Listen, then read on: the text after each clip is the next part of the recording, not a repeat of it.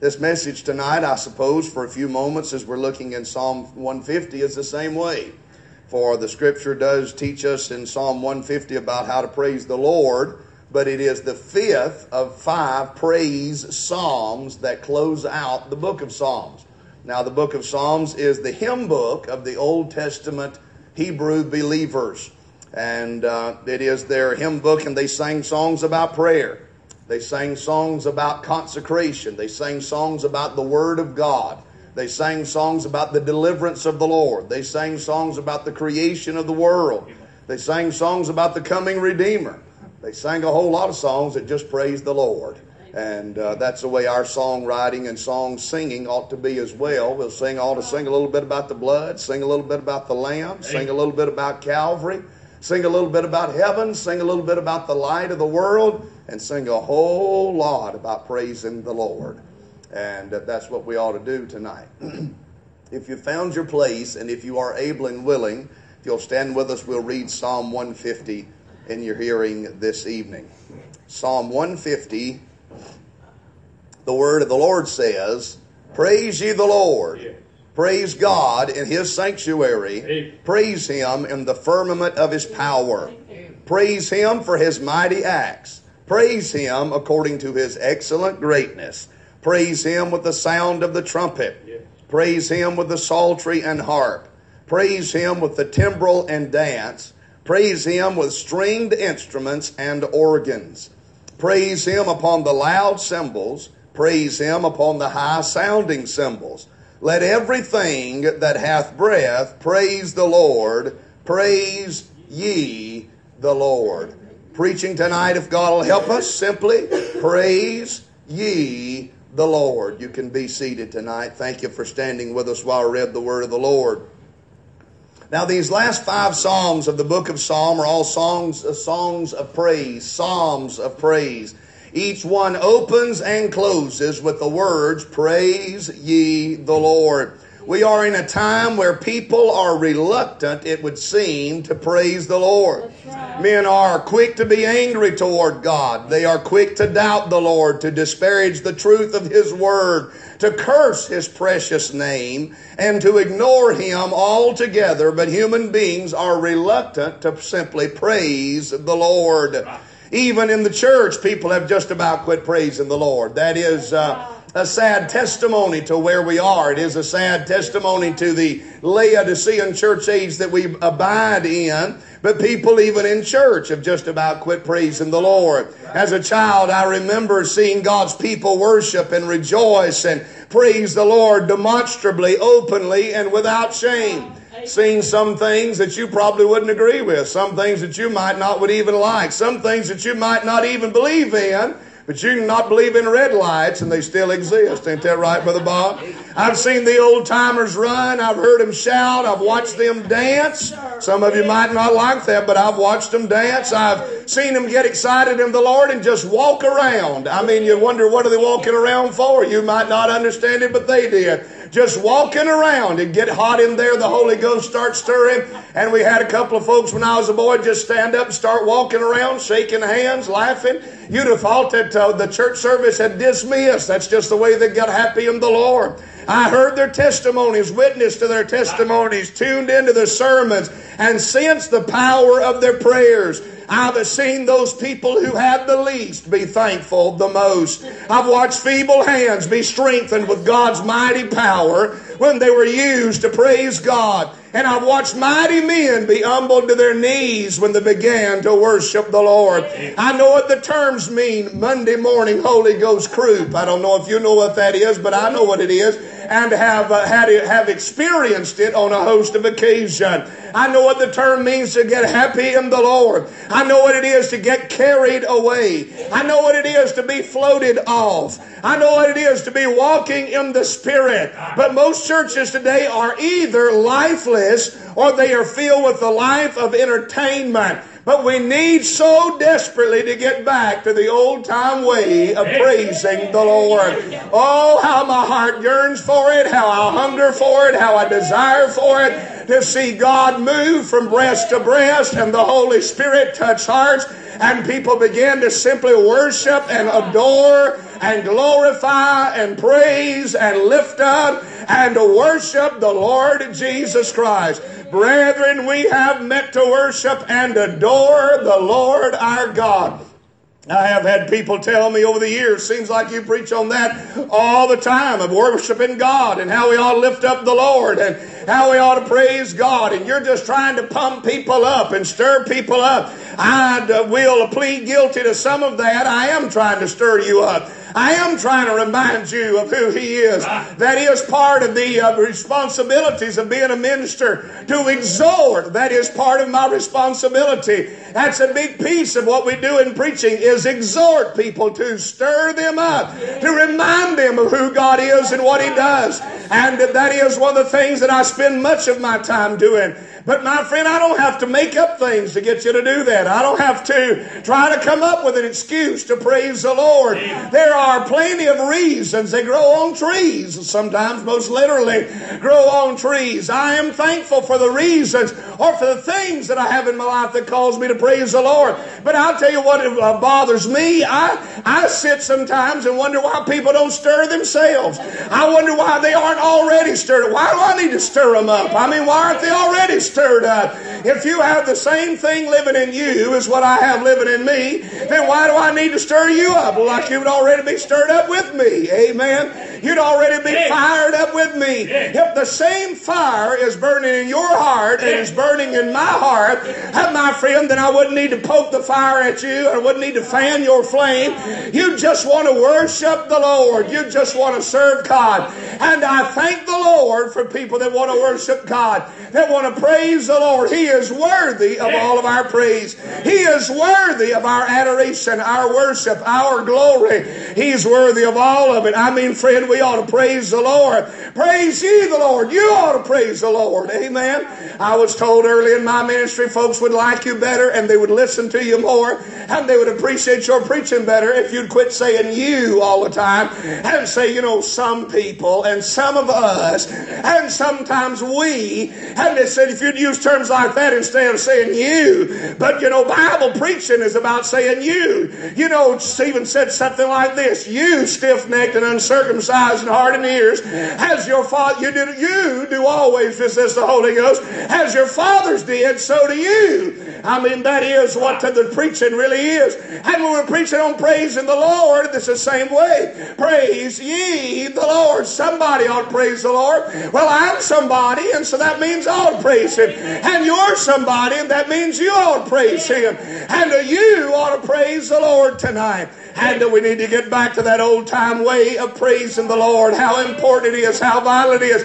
I believe one of the biggest reasons why the church has become a cesspool in our day, a church has become a cesspool of sin and backsliding on every side, and compromise has filled the pulpits and the pews, is because people don't worship the Lord.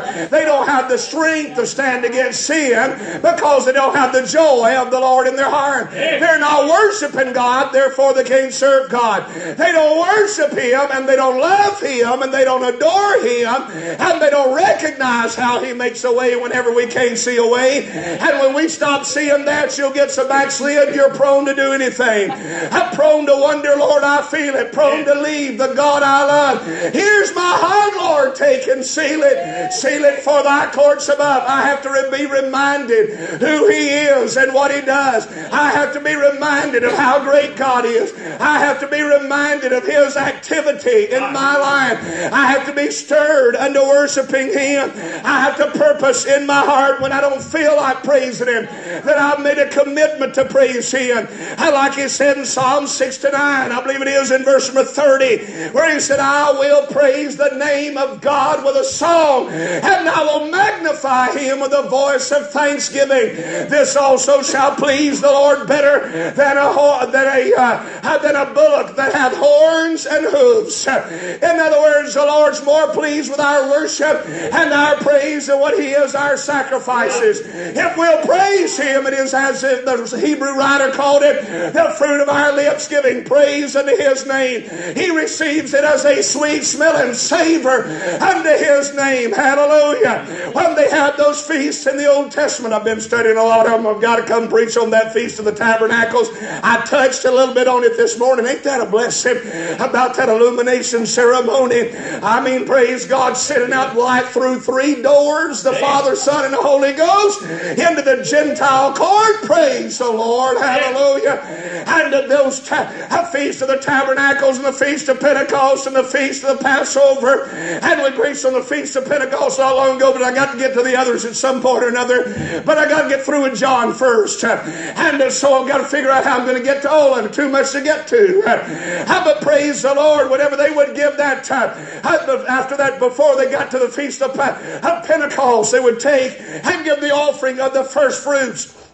The offering of the first fruits was such uh, that they would take those loaves uh, that had leaven in the loaves and they would present those loaves uh, unto the Lord. They would give those loaves unto the Lord. And that loaf, those loaves had leaven in them. That leaven means that they were corrupt. Remember, Jesus said, A little leaven leaveneth the whole lump. And so those loaves were corrupt. They could not be used. In the Passover, they could not be used. Along with the lamb that is the bread of life life, like we preached about last week. They could not be used during that ceremony, not if they had leaven in them. But after the Passover was given, after the lamb's blood was shed, after that, my friend, 40 days later, there's they were approaching the Pentecost, that day when the Spirit of God would fall down from heaven.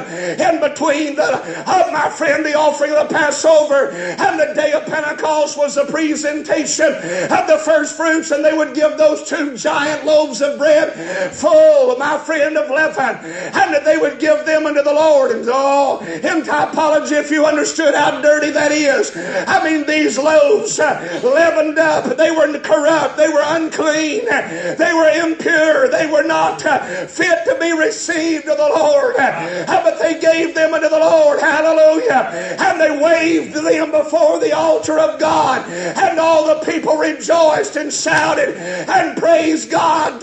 You say it don't make any sense to me shouting over somebody's bread. Oh, you don't understand. The loaves at Passover is the Lord Jesus, but the loaves at the first fruits are you and me. He is the unleavened bread, that that is perfect, that without flaw, that that pleases God. We are the leavened loaves, that that's filled with imperfection, that that's filled with shortcomings. But praise God for what He did at the Passover. My friend, and what he does at the altar, he'll receive us, amen. As imperfect as we are, as carnal as we are, he'll receive us. Hallelujah. I'm received of Christ, not because I'm somebody, but because the high priest waved me before the altar of God, presented me before the altar, the same place where the bloodshed of the Lamb took place, the same place where the bread of life was received. Praise God he presented me as a first fruit before God. And the Father accepted me on the merit of the Son. And I praise Him and I honor Him that He brought me in and put His arms around me. And He saved me by His grace. And He receives me into His family. Hallelujah. And because that leavened loaf has been received, uh, and then the day of Pentecost comes, and when the day of Pentecost was fully come, the Holy Ghost was sent, and with cloven tongues of fire it set on all of them the house where they were sitting. And you know what the body it set on? It set on a leavened body. That is, while they were yet in the flesh, while they were yet in a carnal man, the Holy Spirit filled them anyway. What I'm saying to you is, not only am I saved, received of the Lord, but sealed with the Holy Spirit. It began with the work of Christ at the cross, but it continues in my life through His Holy Spirit. And it's enough to make me happy in Jesus and to make me want to worship the Lord. Hallelujah. And I realize my praise is imperfect. I realize it's like leavened loaves. I realize that I really can't glorify God the way that I ought to. I'll not always have just the right words. I'll not always sing just the right songs. I'll not always say just the right thing. I'll not always have the perfect motive or the perfect method. But the Lord knows my heart. And I am presenting this imperfect loaf before Him at the altar and saying, Lord, here it is, as messed up as what it is.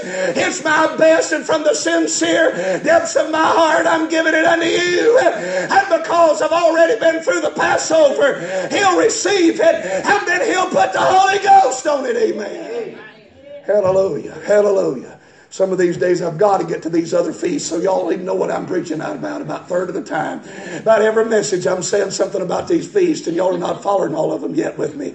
Oh, praise the Lord, praise the Lord. We got to get back to the old time way of praising the Lord. And this chapter in Psalms 150 answers how to do that, tells us how to praise the Lord. Now there are really four sections of the chapter that I want to deal with tonight and then we'll be finished in each of these sections answers a question for us. Verse number one, we find the question, where do we worship the Lord? He says, praise ye the Lord, praise God in his sanctuary. Uh, praise him in the sanctuary. We ought to praise the Lord at the church. We ought to praise the Lord in the house of the Lord. Brethren, we have met to worship and adore the Lord our God.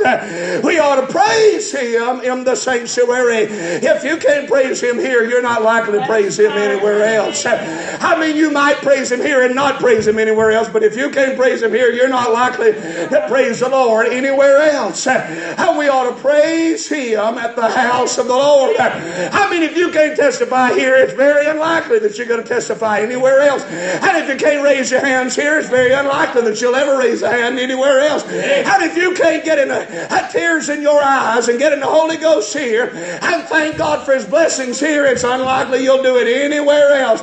But friend, we ought to start off by praising the Lord at the house of the Lord. By the way, the things that go on right here ought to be the things He likes because this is His house. I mean, if you come over to the house, you say, "Now wait a minute, I don't like have folks who have cows in their in their yard in the pasture."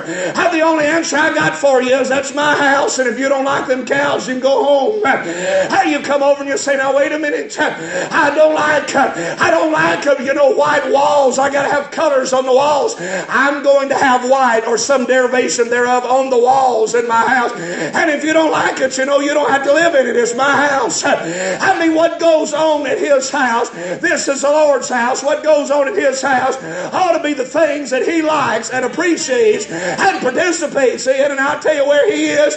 He inhabits the praise of his people. He likes it when God's folks get carried away and worship the Lord. And some folks say, I don't like all that. I don't like all that excitement. I don't like all that getting carried away. I don't like all that hollering and carrying on. Well, it ain't your house. Amen. It's the Lord's house, and that's the business He likes. And around here, we got to do what the Lord likes.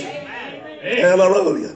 Hallelujah. My, my. Praise Him in the sanctuary. And then He says, when you get done praise Him in the sanctuary, praise Him in the firmament of His power. The firmament is that, is the air, literally, or the atmosphere that we live in. We ought to praise Him in this atmosphere. We ought to praise Him in the atmosphere of our day and time. In a time that is wicked, in a day that is ungodly, in a time that knows not the Lord, we're still to praise the Lord. I mean, while men are filling the air with curse curse words uh, while men are filling the air with dirtiness and filth uh, and vitriol and hatred. And while the devil fills the air, uh, and my friend, with all sorts of false doctrine and wickedness and ungodliness, we ought to fill the air with the sound of praise and the sound of worshiping the Lord. I praise Him in the firmament of His power.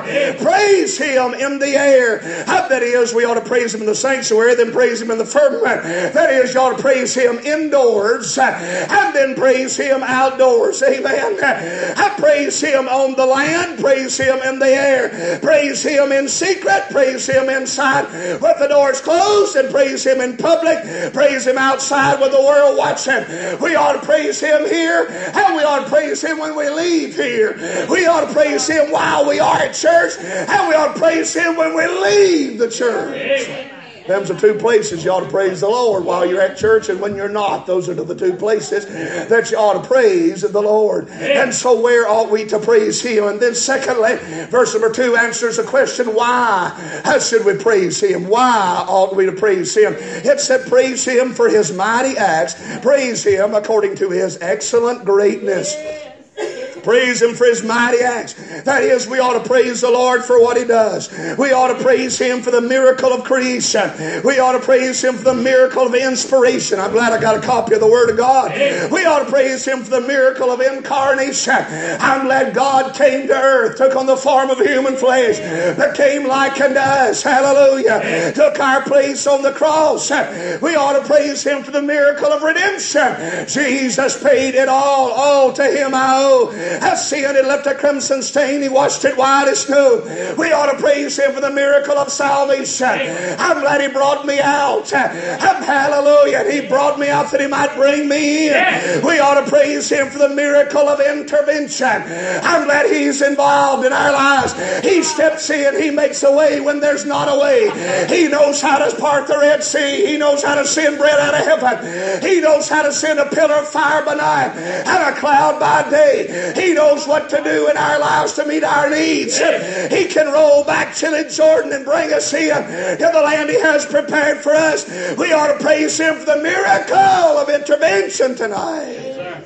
We could praise the Lord for what He has done from now on and never finish up. We can do nothing else but just praise the Lord for His mighty acts and never get done with that. Oh, Matter of fact, when we get to heaven, 10 million years from now, we're still going to be praising the Lord for one of His mighty acts. We're going to sing for Thou hast, Thou hast redeemed us. Thou art worthy to receive praise and honor and glory and might and majesty and power forever and ever because Thou hast redeemed us out of every nation and kindred and tongue and tribe. And the redemption song will be the song of the church, the song of the blood washed band. And we'll sing for a million years years about what He has done for us. And then not only should we praise Him, the why is not only for what He's done, but we're to praise Him for who He is. He says, praise him for his mighty acts. And then he says, praise him according, according, that's a magic word there now, according to his excellent greatness. That is, not only should we praise him for what, uh, for who he is, but we ought to praise him in like measure to who he is. A measure that is worthy to who he is, according to his excellent greatness. If he were only this big, then we ought to just praise him that big. But since he's excellently great, since he's a great, big, wonderful God, our praise ought to match the God we're praising. Hallelujah. Are you praising big as what God is? Are you glorifying Him as a great, big old God or a little bitty Jesus? I mean, we ought to praise Him according to His excellent greatness. As somebody said, Oh, you just go overboard. If you knew how big God was, you wouldn't think I went overboard. You say you're just too loud. If you knew how big God was, you wouldn't think I was too loud. I mean, if you understood His excellent greatness, if you knew His perfection, if you understood His holiness, if you could wrap your mind around His love, if you understood His His compassion, His His uh, kindness towards us, if you knew His mercy and His grace, you'd say you're not praising Him enough. You're not worshiping Him enough. You're not glorifying Him enough. Our praise is not equal to in measure to the greatness of God. We don't praise Him enough for who He is. Amen. He is God. Above all, Lord of Lords, King of Kings, Almighty is His name. Hallelujah. Hallelujah. Yes, sir. Hallelujah. Matter of fact, that word hallelujah, same in every language. You know what they're saying? Honduras, when they want to say hallelujah, they say hallelujah. You know what they say in Haiti when they want to say hallelujah? They say hallelujah. You know what to say in Israel when they want to say hallelujah? They say hallelujah. You know what to say it in English when they say hallelujah? They say hallelujah. You know what to say in, uh, my friend, in Africa when they want to say hallelujah? They say hallelujah. You know what they say in most of Haralson and Carroll County when they want to say hallelujah? They say hallelujah. Amen. But it's the same word. We just don't pronounce it quite as well as the rest of the world does. In every language, hallelujah is the same. And hallelujah means praise ye the Lord. Every single chapter of these, uh, of these Psalms begin and end with the words hallelujah. Uh, that is Yah, and it is a praise of the Lord. That word Yahweh, the I am, is right in the middle of it. Jesus, what we've been talking about these I ams, it's right smack dab in the middle of that word. Hallelujah. Praise ye the Lord. I am the Lord is what that, that means. Praise ye, I am the Lord. Hallelujah. That's what that word means. Praise ye, I am the Lord. Praise ye the Lord. Praise the Lord. Hallelujah. And we cannot praise Him greater than His greatness. We cannot lift Him up higher than what He is. We cannot recognize God bigger than what God is. God is bigger than our, all of our descriptions of Him. God is bigger than all our explanations of Him. God is bigger than all of our doctrines of Him. God is bigger than all of our preaching about Him, all of our singing about Him. And we cannot praise Him in a measure that is truly equal to or according according to his excellent greatness. Why ought we to praise the Lord for what he's done and for who he is? We ought to praise the Lord. Hallelujah. Has the Lord ever been good to you? He ain't never been nothing but good. Hallelujah. Praise him for what he's done. Praise him for who he is. So, where should we praise him? Verse 1's in sanctuary and then everywhere else. That's only two places here and there and everywhere. And then why ought we to praise him for his mighty acts, for who he, for what he's done, and for who he is, his excellent greatness? Then how ought we to praise him? Now I don't know if the Church Christ wants to listen to this part I'm about to preach on you realize that they don't believe in having instruments in the church. And here this chapter is, and it's a direct command from the Lord for you to praise Him with the sound of the trumpet. And not only the trumpet, he says, but then praise Him with the psaltery and praise Him with the harp. There's at least three instruments here that He's given to us that He says, I want you to use these to praise the Lord. And then He says, praise Him with the timbrel and the dance. Now the Baptist folks ain't gonna like this chapter. And praise Him with strings stringed instruments and organs, and then praise Him on the loud cymbals, then praise Him on the high sounding cymbals. Take all of these instruments, the whole orchestra, every piece of it, every instrument, and let's use them all to praise the Lord, and then take the fruit of our lips and give thanks unto His name, and use the instrument of your voice. I myself, He said in Psalm 108, I myself will awake early, I will awake psaltery and harp, and I will praise the Lord. Oh God, my heart is fixed. That's why he's praising the Lord. We ought to praise God on all of the instruments. Use these things to praise the Lord. There's a description given in these verses of how we ought to praise the Lord. Now I'm going to slow down just a minute and give you a singing school lesson. Amen. Verse number three tells us that we're to praise Him with musical tunes says to praise the Lord with the sound of the trumpet, praise him with a psaltery, and to praise him with a harp. Trumpets, psaltery, and harp are all instruments that can be played to a specific tune. A.J. Showalter's Rudiment of Gospel Music defines tone as the name of a musical sound. Tones are distinguished as being low or high, long or short, loud or soft, clear or somber. Tones are given to four properties pitch, length, power, and quality. Pitch, length, power, and quality. These leave, this leaves us three departments in the rudiments of music. A melodics, and that is all the things that pertain to tones. Rhythmic, and that is all that would pertains to length. And dynamics, all that that pertains to the power and quality of tones. Trumpets play with high pitched, powerful tones. The psaltery is a is like a dulcimer and is played by plucking the strings to produce the melody melody and pitch that is desired. The harp is an instrument of beauty that has a wide range of high and low tones and can be played with the hands to produce the peaceful sound of quiet and peace. You'll remember when David played the harp, it soothed the soul and the spirit of Saul and caused him to get rid of all of his anger. Using all three of these, the scripture says that we are to, uh, on the loud and the quiet, on the high and the low pitch, on the peaceful and on the powerful instruments. We are to use them to praise the Lord.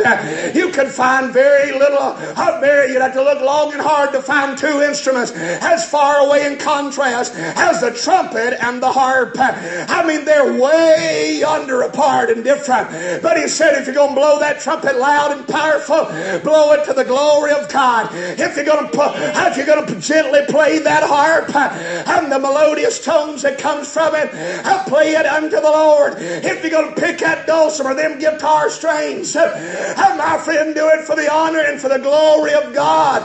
It does not matter any instrument that produces tone, pitch, and quality. And my friend, use it for the honor and for the glory of the Lord.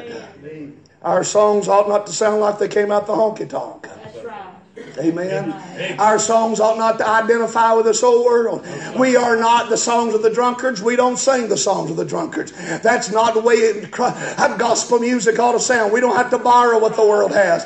We'll play our instruments unto the Lord. Somebody said, no matter what the song sounds like, long as the words are right. But that's not what the Bible said. He said we ought to praise the Lord, and nobody's even singing yet.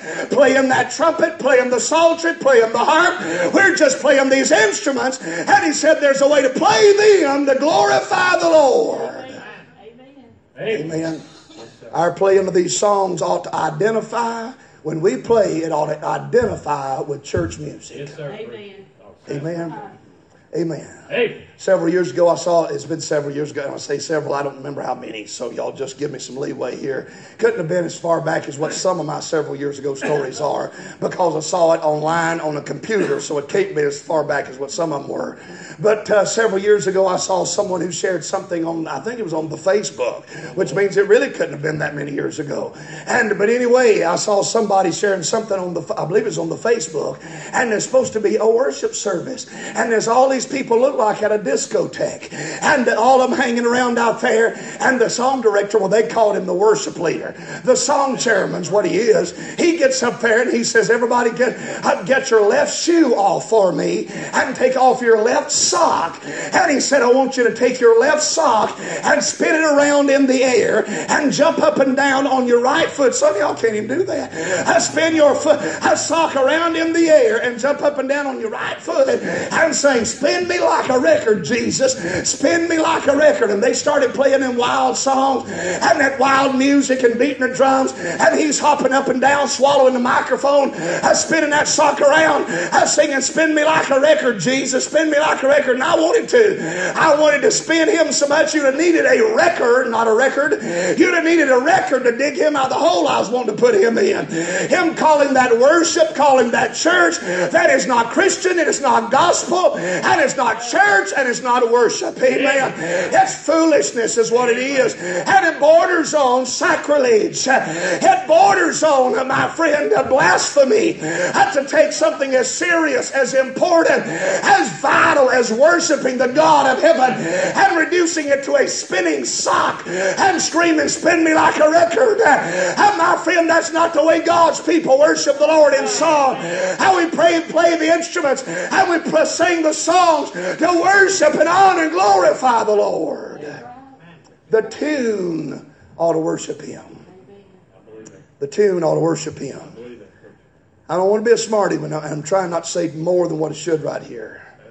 But we don't have to borrow the world's tune to sing our song. We don't have to take the tune of some old drinking song, some old loving and leaving song. We don't have to take the tune to some sort of head banging gar- uh, garbage of some kind. We don't have to take the tune to some sort of foolishness that some pop singer singing while they dance around three fourths naked and to try to take their tune and put Jesus in the words somewhere and call it Christian. That's not Christian. Uh, we need to praise the Lord, praise the Lord on the instruments. Amen. Praise the Lord on them. You ought not to have to park on when you. And listen, people used to actually do this. Y'all are all, most of the folks in the building tonight as old as what I am, so y'all understand what I'm talking about. These young people don't know what it is to surf through the radio dial and uh, to deal with the fuzz and whatever else and see if you can tune in a station. They don't even know that exists. Amen. There are still on air radio stations in existence in America today. Y'all know that, don't you? And that you don't have to worry about, if you're old enough, know I do that. You don't have to worry about spinning along and trying to tune in. You ought not to, when you hit on a station, if they've got a song playing, you ought not to have to sit there for more than about three or four seconds to know whether or not it's a gospel song. That's right. That's And if you got to listen to it for three verses to figure out if it's gospel or not, it's not. No, it's not. You had to listen to the end of it to figure out if it was Carrie Underwood or if it was Karen Peck, and then it's not gospel. I mean, friend, it might be called gospel, but it's not gospel. Amen. That's exactly right. Jesus take the wheel is not gospel. Go rest high on that mountain is not gospel. Amen. That's exactly right. Lord, have mercy on us. I have preached revival in churches where that's the mess they would sing before I'd get up to preach. I have gotten up to preach what I'm preaching tonight, and they sung that junk before I get up to preach, and I still preach what I'm preaching tonight. I'm telling you, that junk is not gospel. Something somebody wrote while they were drunk about their brother or their sister or somebody else, some sort of experience they had somewhere. Oh, my friend, Lord, send your best angel for my mama. That ain't gospel. It might or might not be heathenism, ah, but it ain't gospel. It's not the Lord's workings. It's not God's. Uh, ah, the Lord's not pleased with it. It's not doctrinally right, biblically right. Ah, my friend has got the wrong spirit on it. Amen. Amen. Wrong sound to it. It's exactly right. Musical tunes, musical tones. Then verse number four tells us we ought to praise him with methodical rhythms. Musical tones in verse three, methodical rhythms in verse four. Verse number four says, Praise him with the timbrel and the dance. Praise him with the stringed instruments and organs. The timbrel is a similar type of instrument to a tambourine. A tambourine, it is to keep the rhythm. It is a percussion instrument. It's intended to keep the rhythm of a song. And our rhythm ought not to march always to the world's beat. Our rhythm ought to be different than theirs. If you are if you are keen into going out on Saturday night and shuffling your feet to the boot scoot boogie, you're going to have a hard time getting in tune with the God of heaven when real gospel music is played in the Lord's worshiped. I'm not trying to be a smarty, I'm just telling you the truth. We are living in a day where folks think that it is uh, that's the thing to do, that that's uh, that it doesn't make any difference. But I'm telling you, we can't have the boot scoot boogie and have the Lord at the same time. Amen. And we can't. I, I know preachers. I know a preacher not long ago stood up and he took his text and he uh, titled his message. And the message title and most of his preaching were the words out of some old lost man's song. And I understand the concept of plundering the Egyptians, taking something uh, worldly or something that sinners can understand, and then making it relevant to them and preaching to them in illustrations and parables. But we can do better than having to take some old Hank Williams song or some other thing of this old world and turn it into something. That's so as to try to preach. There's a whole Bible here. And when you've worn this thing out, then you can come up with something else. But until then, we ought to find something in this Bible to preach on and tell the Word of God to a generation that needs to hear it. Amen. Again, I'm not trying to be completely critical of creativity, but some of what we're doing is just not necessary in the church world. Amen. The timbrel is similar to that tambourine, it gives you a rhythm. The stringed instruments are designed to be played with rhythmic motions. Brother Tom sat down over here with that guitar a while ago. He didn't just strum it, wait two or three seconds, and strum it back again, wait a minute or two, and strum it back the other direction. The first thing he did was he stretched his arm out and he got his got his hand just right, and then he shook his arm again. I watched him. He fiddled with his pick and got his pick just right, and then he sort of I could see him ticking his head just a little bit, and with that rhythm. Then every once in a while he's playing it with a downstroke, and then stop and kick it twice on that upstroke, and then come back again. You know what he's doing? He's keeping that rhythm just right. When he said praise him with the timbrel and the dance, praise him with the stringed instruments. They're intended to be played with rhythmic motions. I've heard guitar teachers tell their students, even if you hit the wrong chord, keep strumming. Keep your rhythm. Is that not right? Your guitar pickers tell me if I'm off base here. Keep your rhythm. My daddy used to tell me when I started playing that bass guitar, he said, Son, if you miss every note, make sure you stay on time. That never was a problem for me too much because I have timing pretty easy comes to me. Sometimes I have to listen to try to hear the notes. Sometimes I have to listen to try to hear anything, just to tell you the truth. But the timing of it comes easy to me. I don't have no trouble. I know people cannot pat their foot to a song. They can't pat their foot to a song. I'll watch them sit there and try to pat their foot, and everybody else is patting, and they're just I mean, they're like they're trying to stomp a mouse or something or a bug. They can't seem to get their foot down the same time as the timing to save their lives.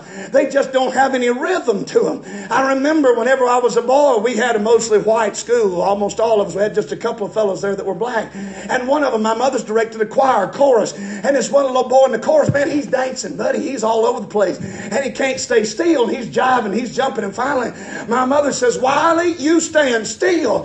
He said, I can't help it, Miss pies, I got the music in my bones. And there are some people don't have any music in their bones. They don't have any rhythm to them. They don't know anything about this. But the reason why the tambourine and these stringed instruments are played is not just for the tone, it is for the rhythm. It is to keep that rhythmic motion continuing through the song. And at the end, my friend, there is an organ. He says with a timbrel, with the, with the dance, and he said with the stringed instruments and with the organ organ, and some of y'all wondered how in the world you're supposed to keep time with an organ. But that's not what he had in mind. They didn't have an electrical cord to plug up to that. When he talks about the organ, this particular organ that he's talking about was very likely a mouth organ. Something you blow into, something very similar to a harmonica. Now you ought to be thinking rhythm. It's played with the rhythm of breath. And all of these are important for percussion, for beat, and for rhythm. Even the very speed and rhythm of our music should praise the Lord. Not too long ago, and this really wasn't now, this is not too long ago that really wasn't too long ago. I had somebody send me something on the email, said, You need to check this out, preacher, you're just not going to believe it. I'm always afraid to check those out, but I knew the guy. I sent it back and I said, "Did you really send this, or is this some sort of thing when I click on it that the uh, ISIS is going to be at my at my front door within about 20 minutes to kidnap my children?" I mean, I'm always afraid there's some sort of scam or something going on. And he said, "No, no, it's, a link to a to a music festival that's happening." And said, "You need to check it out and see what they're doing." Says this will blow your mind. And so I clicked on the link, and it was a music festival. I didn't know it was supposed to be a Christian Christian music festival. And it was a grunge festival, Christian grunge. For those y'all that don't know what that is, count yourself in the number with me. Christian grunge. It's sort of like Christian beer, Christian adultery, Christian fornication, which means it does not exist. Christian grunge. It's this, it's this head banging music, you know, the stuff where they scream about the devil and sling their head back and forth, and all of them wears long hair, so you can sing their hair, see their hair go back and forth whenever they sling it around, because that's part of the music. And they stomp and they scream and they yell, and don't nobody have any tones to anything. And every single thing that they I guess you call it sing. I don't know exactly what you call it. Or play or whatever. Everything the quartet does, and they don't call themselves a quartet, whatever the thing is, they're surely not musical artists, I can tell you that. Them bunch of crazy people, everything they do is. I mean, it'll make you so nervous you could thread a sewing machine and it running. I mean, just. And this guy screaming, ah, the devil, ah, Jesus, ah, the devil. Ah. And I mean, it sounded like somebody was torturing him, poking him with needles or something. And somehow this is supposed to glorify the Lord. Somehow this is supposed to exhibit the Holy Ghost, but it does not. Have these, even the speed, the percussion, the rhythm of our music is to praise the Lord. Everybody hearing me tonight? And I don't preach on this stuff an awful lot, but I'll preach on it more than what I do, truth be known, especially in our generation. And then he says, praise him with musical tones, with methodical rhythms in verse number four, and with majestic sounds in verse number five. Praise Him upon the loud cymbals. Praise Him upon the high sounding cymbals. Cymbals! You've watched the march down the street, the marching band, and there's this guy that he can't play anything. But if he'll just pay attention to what he's doing at the right time, psh, he can put them together. Psh, he can put them together. Psh, Cymbals. You've seen the drum set set there with all the cymbals on it. I've heard people say, oh, they ought to get that thing out of the church house. And yet, if we do, we're going to have to get Psalm 150 and 5 out of the Bible. I mean, if we're going to curse that drum set, we're going to have to curse Psalm 150 and verse 5. Praise Him on the high sounding cymbals. Now, just like those percussion instruments, just like those melodious tones, it ought to be played for the honor and for the glory of God. But the cymbals are to be used to praise the Lord, the high sounding cymbals and the loud cymbals. Those are the two he mentions. How like we would see on a drum set or be played in a marching band. They're used with volume for emphasis and they're used in, in rhythm for beauty and they can be played louder and higher to create a sensation of a rising emotion. And all of these things are to be used to praise the Lord. With majestic sounds where we ought to praise Him, why we ought to praise Him, how we ought to praise Him. And then in verse number six, who ought to praise Him? Who ought to praise Him? Let everything that hath breath praise the Lord. Amen. Praise ye the Lord. Everyone who is alive, more specifically, all of you out there that are breathing, Amen. you're supposed to praise the Lord. I remember when I was a kid, one of my favorite songs the singing Americans would sing was about this fellow who got up in the morning. He saw the birds out there on the on the bird's nest, and that robin was singing and praising the Lord. I remember riding down the road with my Uncle Ricky listening to that song. He said, That's a stupid song. I said, Who knows? That bird might have got up and been mad and been fussing at his wife. We don't know what he was saying. Fact of the matter is, we do. The morning song to the bird as he begins to sing glorifies the Lord. The Bible tells us so. And everything that has breath, if you can breathe in and breathe out, you ought to praise the Lord. Somebody said, Why did he pick that particular phrase, everything that hath breath, praise the Lord? Well, it's probably a bunch of reasons. One of them is if you run out of anything else to praise Him for, so long as you can still breathe in and breathe out, you got something to praise Him for. Amen. Amen. Yes. Yes. Everything ain't the way I want it to be. Brother John's already taught a whole Sunday school lesson to you. And Brother Bob, these Sunday school teachers already talked about that today. Things are not always the way I want them to be. Are you still breathing in and breathing out? If so, you are a qualified candidate to praise the Lord. Praise ye the Lord. Hallelujah. Praise ye the Lord. Well, I want us to stand and sing Amazing Grace. Sister Jane, if you would please come play for us. Amazing Grace, how sweet the sound that saved a wretch like me. The other night I woke up in the middle of the night, I was dreaming, and I have some weird dreams sometimes. I mean, the other night I was trying to straighten some people out, and I woke up so frustrated I just wanted to chew somebody out, and there wasn't nobody even there. I, I was staying away from home that night and it wasn't nobody even there to straighten out. Sonia wasn't even there for me to wake her up and try to tell her how wrong she was while she was asleep because she wasn't even there. Nobody was there. I couldn't wake anybody up and straighten them out. But I had a dream the other night that was a lot better. I had a dream that uh, I was at church and I was singing Amazing Grace. And I woke up laying in the bed, both my hands raised all the way up, singing out loud, Praise God, praise God, praise God, praise God, praise God. And I got so excited about it, I couldn't hardly go back to sleep. But I praise the Lord that I'm saved by His amazing grace. Everybody stand with us. Let's get a book if you need one and sing page 57. Come on around, Brother John. Lead us as we sing together. Page 57, Amazing Grace. Amazing Grace.